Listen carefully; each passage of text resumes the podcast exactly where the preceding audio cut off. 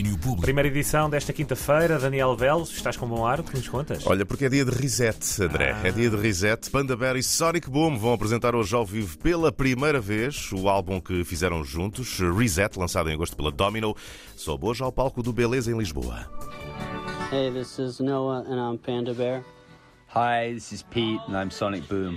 And we're going to be playing our new album Reset plus a couple other things in Lisbon on, what is it, Thursday?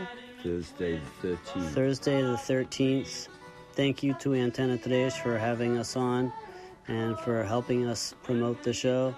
And we're going to have some lights and it's going to be the first time we're doing this thing, so we're super excited and we hope you come out and check it out and have a good time with us. See you on Thursday.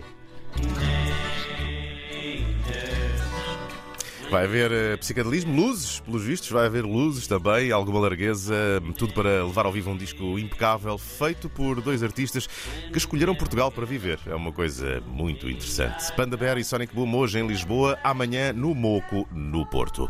Voltamos ainda a falar de coisas na capital. Doc Lisboa dá hoje um salto ao passado. A Joana Sousa, da direção do festival, diz-nos que hoje se mostra um filme português que no tempo da outra senhora levou mais cortes que um pedaço de tecido no alfaiate.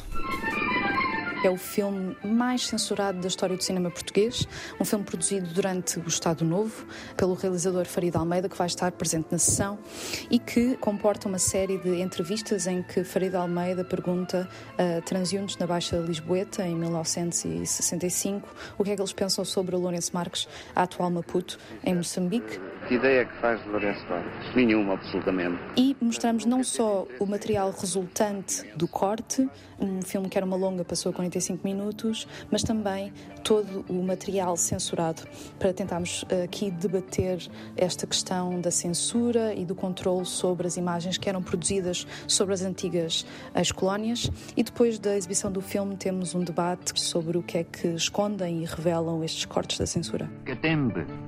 Sugestão de lenda ancorada na realidade. Catembe é o nome do filme mais censurado nos tempos do Estado Novo. Passa hoje no Doc Lisboa com direito a debate sobre a censura no regime de Salazar. Festival com apoio da 3 até domingo. Programação em doclisboa.org.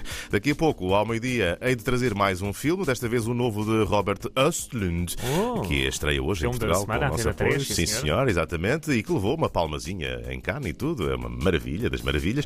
Mas não só. Há ali também outras coisas. Tenho um prémio de teatro que ontem foi anunciado e que foi uma surpresa, porque não calhou nas mãos nem de atores nem de encenadores. Conversa para daqui a pouco, ao meio-dia. Muito bem, combinado. Até já. Domínio Público.